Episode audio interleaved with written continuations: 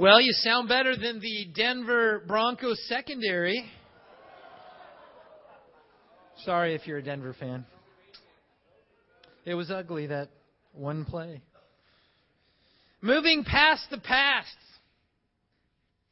You know, there's not a one of us that doesn't think about things in our life that happened a week ago, a month ago, a year ago, sometimes decades ago. And we shake our heads and we wonder why, how. We want to leave it behind, but we think about it, we mull it over. We want to begin with a clean slate. And we're excited for every new year going, okay, this is going to be a new life. This is the year I leave the past behind. And yet the past always seems to follow. Can you relate? Go over to Revelation 12. There's a fundamental reason it is hard to leave the past behind. And let me tell you the good news it's not your fault. Now, if you don't respond to this lesson, then that's your fault. But the fundamental reason why it's hard to leave your past behind is not your fault. So that should encourage you right there. Revelation 12, starting in verse 9. It says, The great dragon was hurled down, the ancient serpent called the devil or Satan, who leads the whole world astray.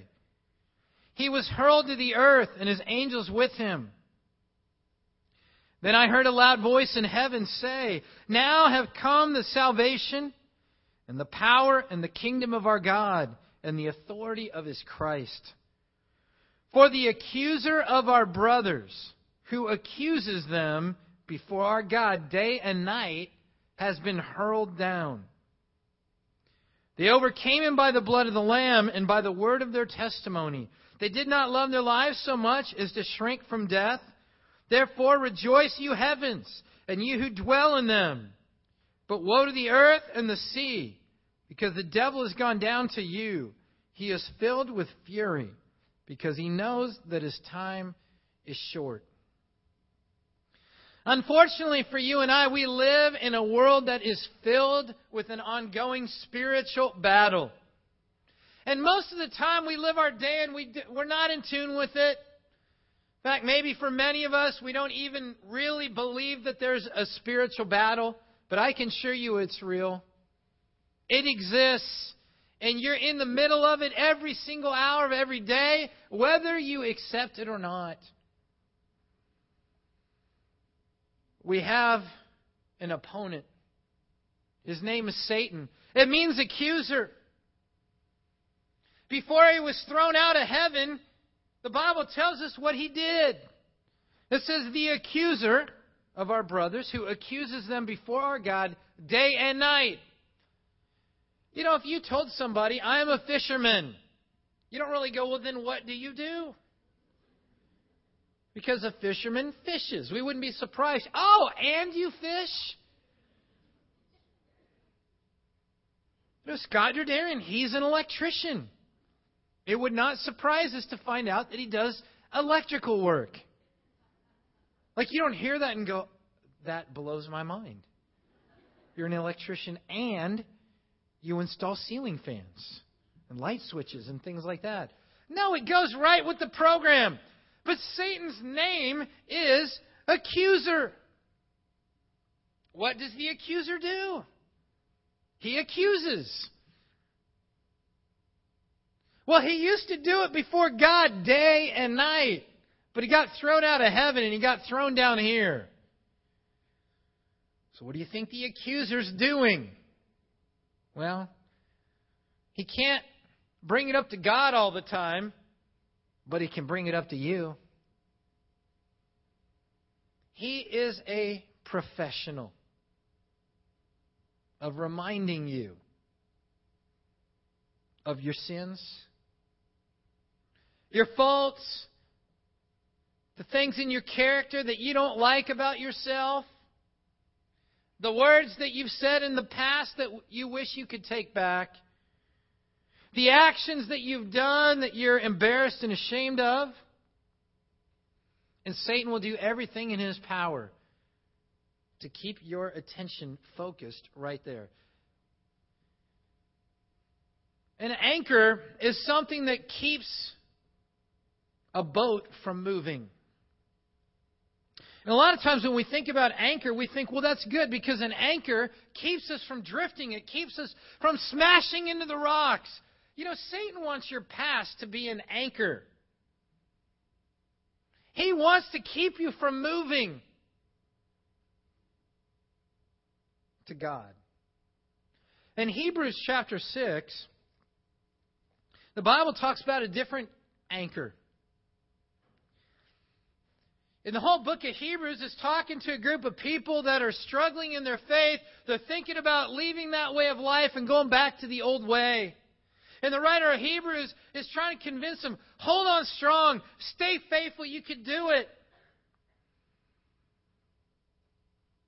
And he's talking about the promise of future blessing. And in verse 17, it says, Because God wanted to make the unchanging nature of his purpose very clear to the heirs of what was promised, he confirmed it with an oath. God did this so that by two unchangeable things, in which it is impossible for God to lie, we who have fled to take hold of the hope offered to us may be greatly encouraged. We have this hope as an anchor for the soul, firm and secure. You think about that brought a visual aid. This right here is an ice axe. You need an ice axe if you're ever going to travel in, uh, you know, over a glacier, over ice-covered land. If you're trying to cover uh, a mountain, you know, you wear these shoes. Actually, they're called crampons, and they strap to your boot, and they're heavy metal spikes that are super sharp. Well, the thing that an ice axe does is it's an anchor. Now, every once in a while, you need it as an anchor to keep you from dying. Because if, if you're on a, a sloped hill that's pure ice and you fall, you start sliding really fast. And I remember taking a winter mountaineering class, Cesar Felici, Armando Hernandez, and I did. We went up into the Sierras in the uh, early spring, and uh, we were getting training in winter mountaineering. And so we had to use an ice axe. And so what the instructor did he said, okay, we're going to draw a line, you know, in the snow right here. This is the cliff. If you slide past this, you die. And we go up the mountainside. And he would make us go, okay, you have to go head first on your back down the hill. And then when I tell you, once you've slid far enough, then you can use your ice axe uh, to, they call it self arrest. Basically, stop.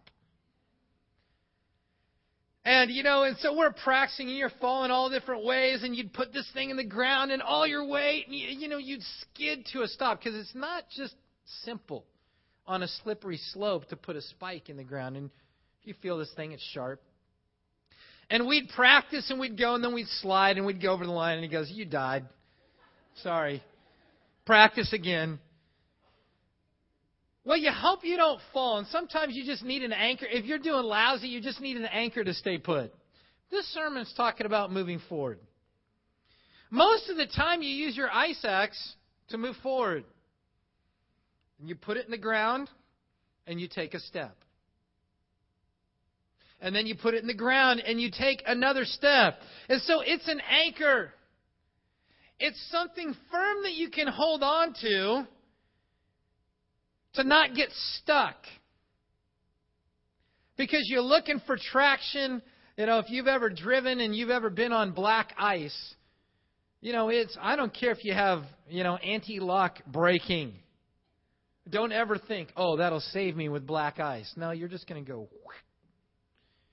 Same things on a hillside. Now, spiritual life's that way. And sometimes it feels that way. We're trying to move forward. And we just keep falling down. We keep sliding back. I want to leave the past behind. I want to get to the summit. But what, what do I hold on to? You know, ice axe isn't going to help you in your spiritual life. But the writer of Hebrews says we have this promise as an anchor. You know, relationship with God and a promise of the blessing for the future in your life is an anchor that's going to allow you to move forward. But are you locked into the anchor? Are you tied in? Because relation with God is the very thing that you are looking for. Whether you came here this morning thinking that, that is the single key to leaving your past behind. I want to talk about uh, three areas to move past. The first one hurts from ourself. Now, I put it first because it's usually the thing we're thinking of first when we're talking about leaving the past behind. Go to Hebrews chapter 4. We're going to start in verse 12. It says, For the word of God is living and active, sharper than any double edged sword. It penetrates even to dividing soul and spirit, joints and marrow. It judges the thoughts and attitudes of the heart. Nothing in all creation is hidden from God's sight. Everything is uncovered and laid bare before the eyes of Him to whom we must give account. You know, you read that, how do you feel? I don't know. My first thought is I feel exposed. You know, you ever been around somebody and, and you just have this feeling like they see right through me, they know what I'm really about. Or if you're talking to your parents as a kid and you're lying and you just say, I know they know I'm lying, but I don't want to tell them. You know, sometimes that's how we view the Bible. I came to church, but I want to tell everybody that life is good, that I'm happy and I'm fulfilled. But I read the Bible and it just makes me feel lousy about myself. It's just a list of things not to do. I read all these passages that talk about sin, and that's me, and it just makes me feel horrible, and so I don't want to come to church. Or I want a different church, one that tells me I'm awesome.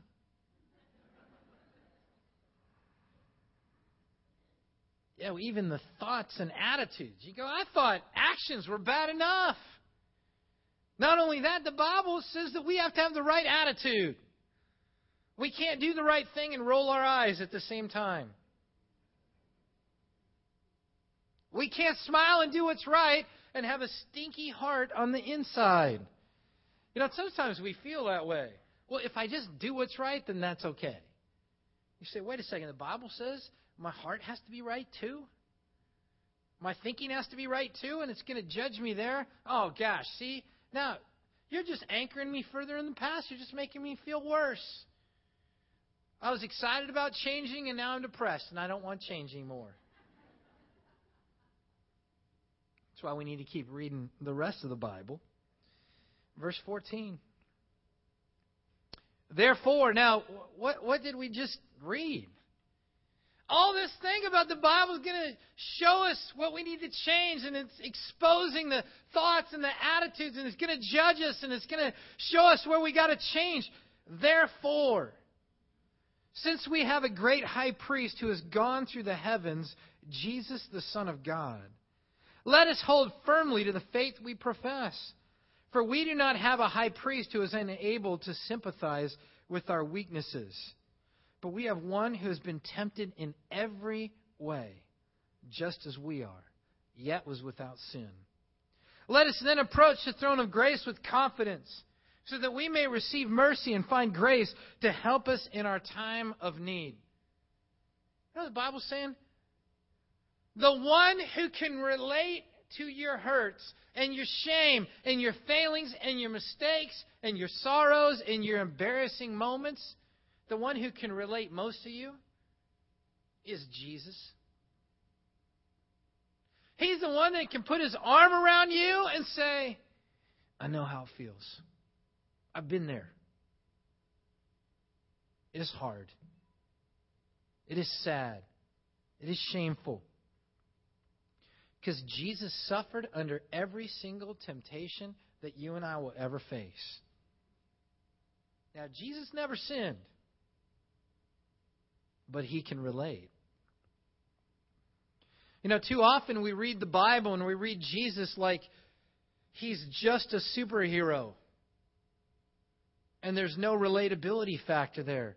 No, Jesus is 100% God, but he is 100% human.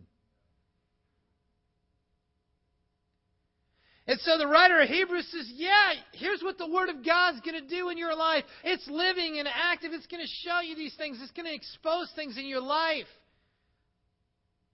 But Jesus, the great high priest, is going to say, I know how you feel.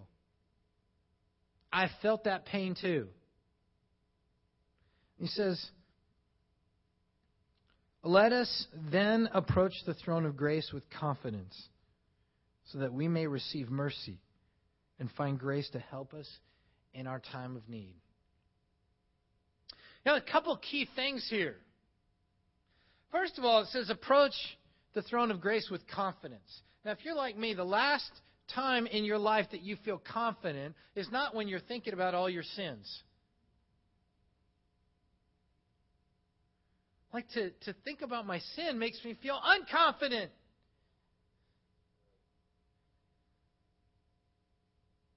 You see, confidence is found at the throne of grace, not on our own. You see, and that's the key.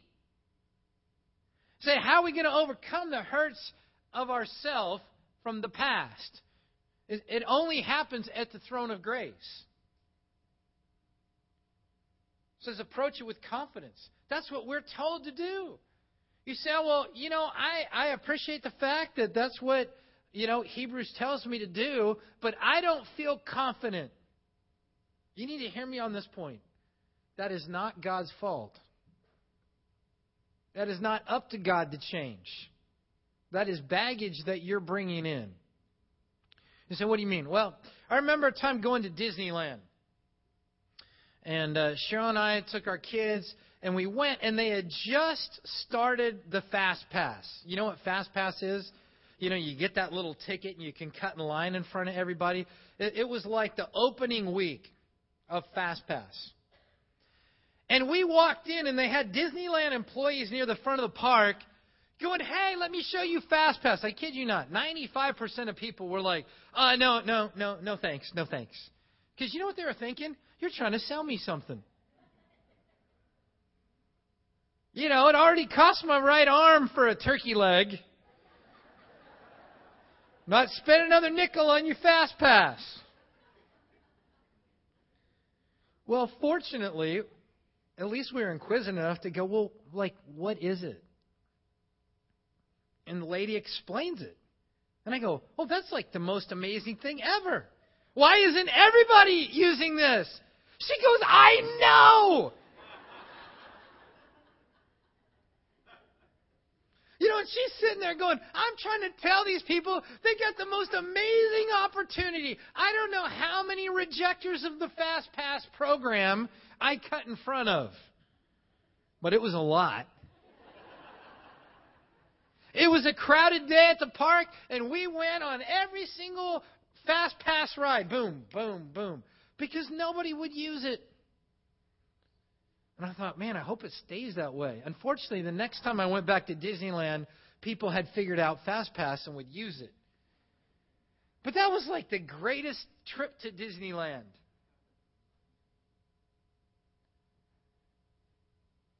You know what? Are we rejecting the greatest thing that God has to offer because of our baggage? No way! Not going. God's like, come on, I want to help you. He goes, I feel lousy. I don't want to go. Do you realize that you have to acknowledge your sin to receive mercy or find grace? Because if if you sit there and go, No, I did not sin, well, then there, you don't need any grace or mercy anyway. You see, it's kind of a catch 22. You have to acknowledge what you did before God to actually get the grace and mercy that we want. And sometimes we're so you know, defensive. We're so prideful. We just want to argue so we don't get the very thing we need. You know, most of the time, pride and uh, being argumentative is all it is is a defense mechanism. You know, the most hot headed people are usually the most insecure. And they don't want anyone to go there, so they just yell louder. They're not really confident, they're afraid on the inside. They are scared of who they are. So just get more angry, because that way nobody can tread into who I really am. But the thing we need most is grace and mercy. Man, don't we love mercy? I love mercy. Mercy is that you don't get what you deserve. I love that. You know, be careful when you say, well, the world should be fair. Man, I don't want it to be fair because I couldn't get grace or mercy if it was fair. I love grace or mercy. You just go before God and He says, I love you. You're awesome. One of the most amazing things about your relationship with God? He can't love you more on a good day. And He can't love you less on a bad day. Now, we're humans, so that's so hard to believe or accept, but that's the truth. On the worst day of our life, God loves you. And He wants to be close to you. See, if we're going to overcome hurts from ourselves, we have to go to God. Because that's where the relief is found. It's in the grace and the mercy that He offers. That's where confidence will be to truly move on. Oh, yeah, you got to acknowledge the sin. But mercy and grace is what follows, and then you can leave your past behind. The second area, we're going to move past the past, is hurts from others. Go to Hebrews 12.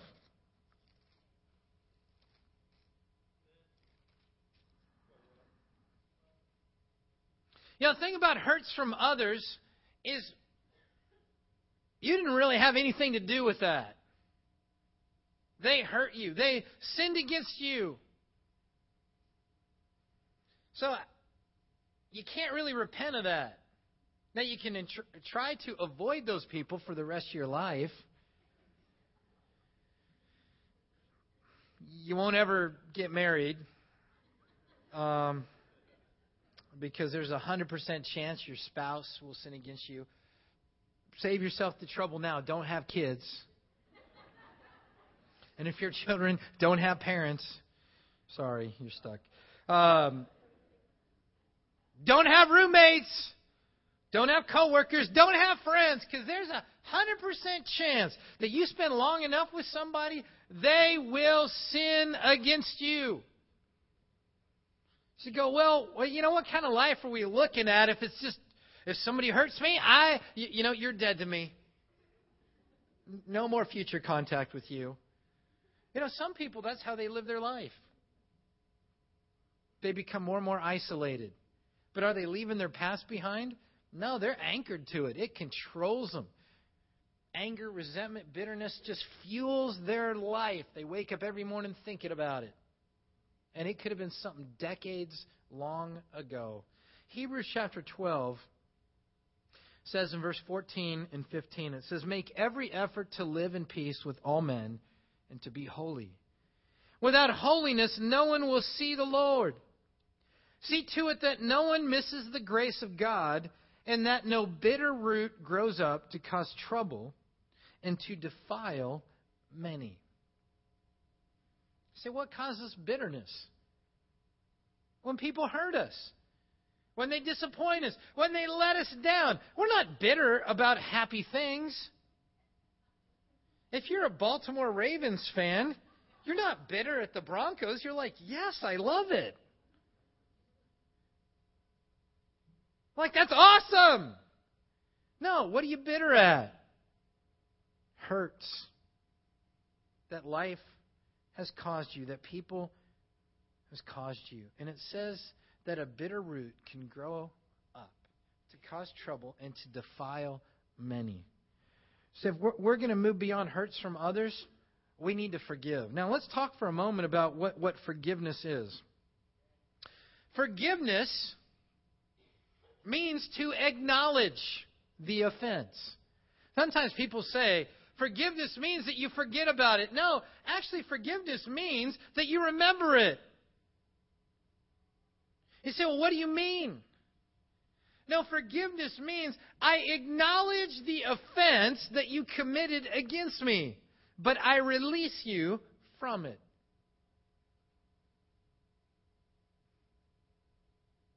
You see, sweeping something under the rug is not forgiveness.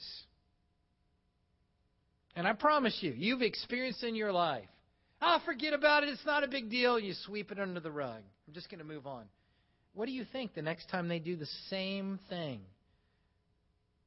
Up ah, now, that's twice you've done it.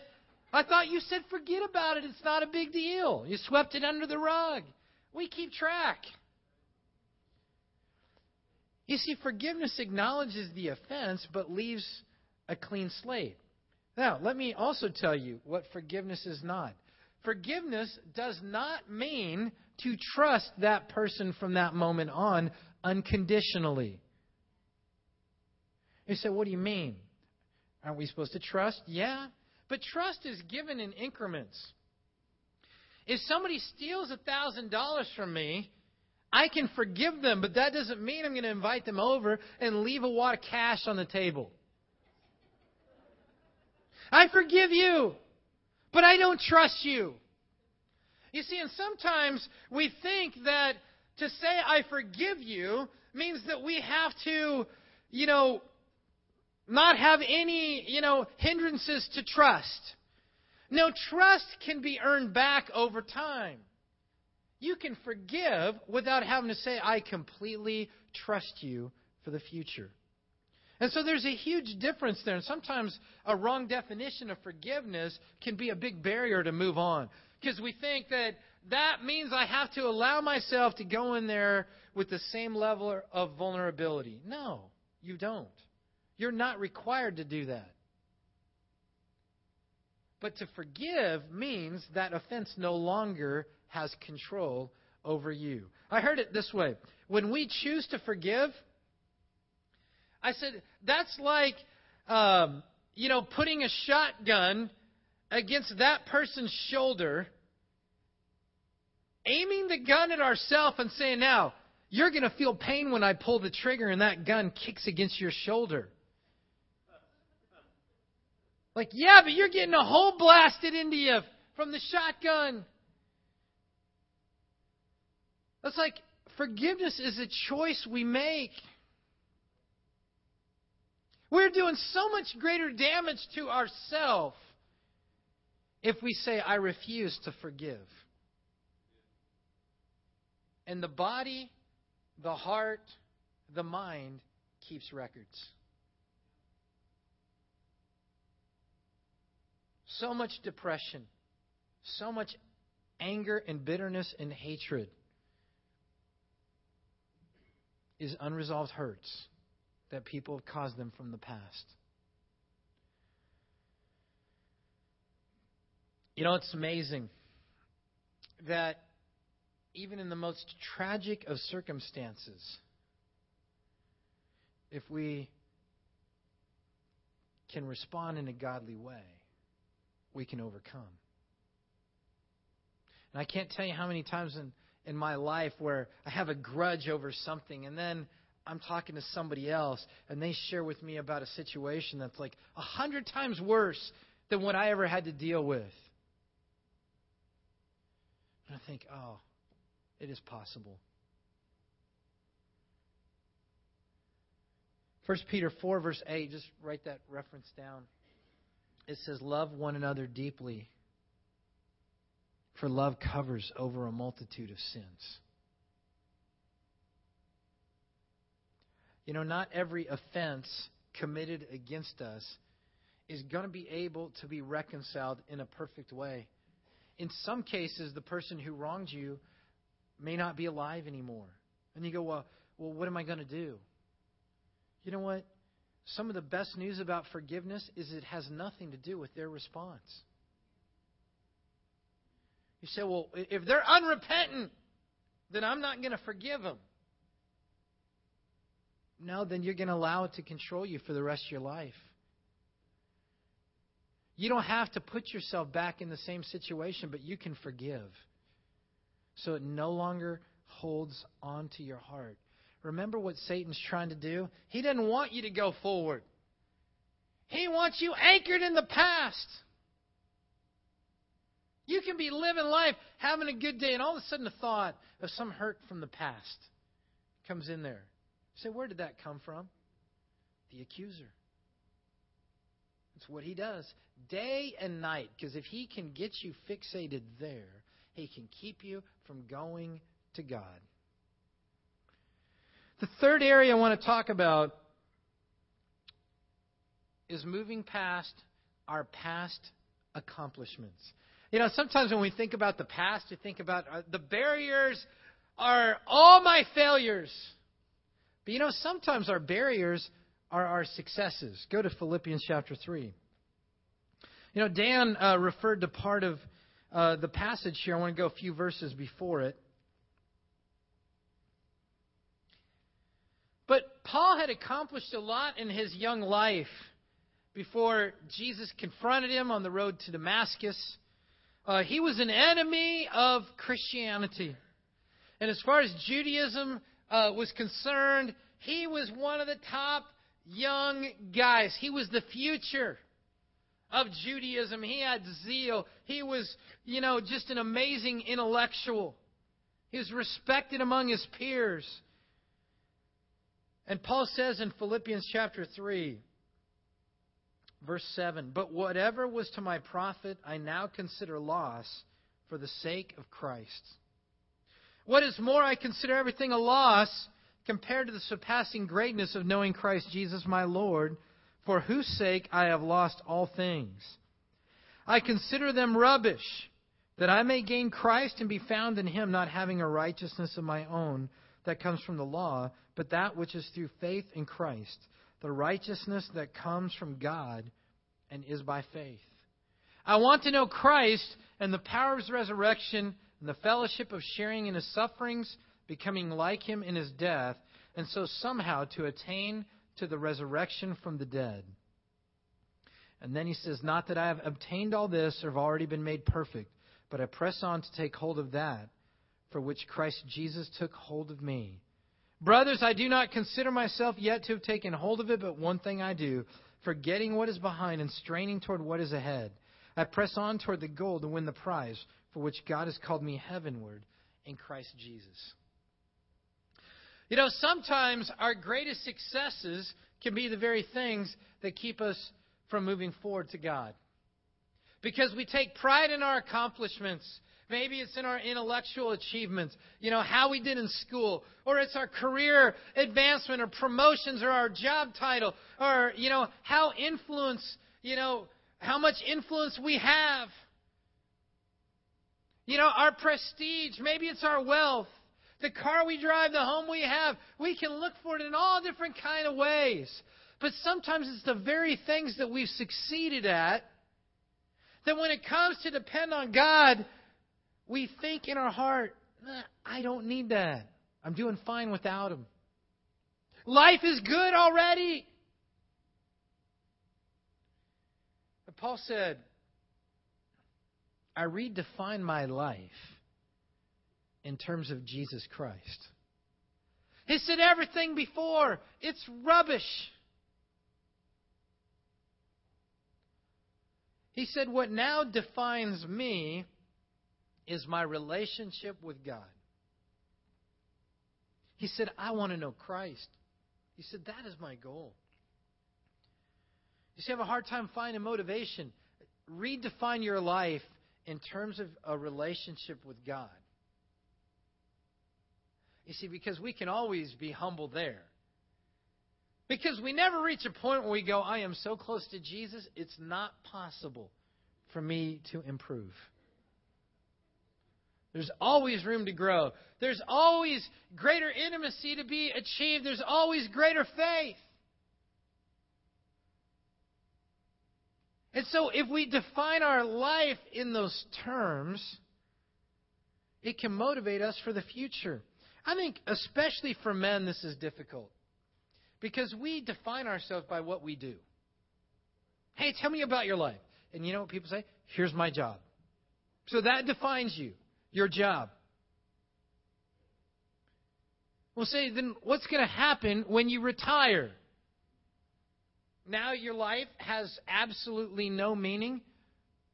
You know what? That's true for many people. They spend their whole life looking forward to retirement, and after about a week, they go, I'm bored. You know why? Because their career defined their life, and as soon as they had no career, they had no life. You know, sometimes we do it as parents. We define our life. I'm so and so's dad. Now the world would do that. Once you have a kid, you don't have a name anymore. You're just somebody's dad or mom.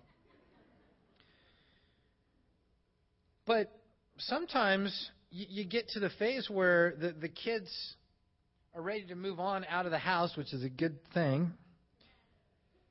It's a goal. And as parents, I mean, there's a part of it where we should miss them. But there can be a real depression and discouragement that sits in. Why? Because that was my life. I was a parent. I raised kids. That's what that's who I am. That's what I did. But now there's no kids at home. Now what? Who am I?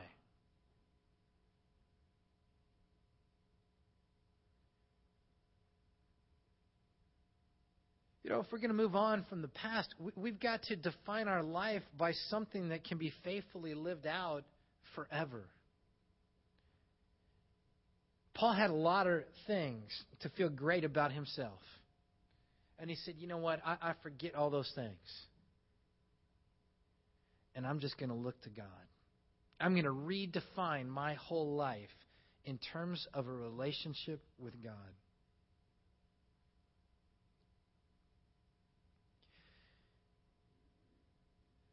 Satan is working overtime to keep you anchored in the past. Is he trying through your successes? Is he trying through your failures? Is he trying through hurts that people have caused you?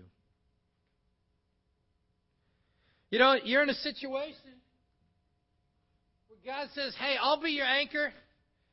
Take the next step. Oh, yeah, it's a slippery slope. But you know what? Put my promise in the ground. And you can hang on. And I'll get you to the summit. The thing that we need most is a relationship with God. Satan will fight day and night to prevent it in your life. Take the next step. If you've never studied the Bible, and I don't mean like reading it, like, you know, I was staying at a hotel and I opened up the little, you know, drawer there and there's a Gideon's Bible and I read a few verses and I thought that was cool. No, study it. Study it like an owner's manual for life. If you have never done that, then you haven't had the opportunity to get the anchor. Get the anchor. Plant it in the ground. Talk to the person who brought you to church and say, study the Bible with me. Show me. I want to take a step forward. I want to leave the past behind. I want to move past the past. I'm tired of, you know, being plagued by these memories and hurts and sorrows and stuff. And I want to have a great year in 2013. God says, approach this throne of grace with confidence. Here I am. Don't let it be like the fast pass. No, no, I no, no, I don't want to buy anything. No, it's free. The price has already been paid. Ask the questions. Make the effort. Because God is waiting for you with open arms at the end. Let's move past the past. Amen.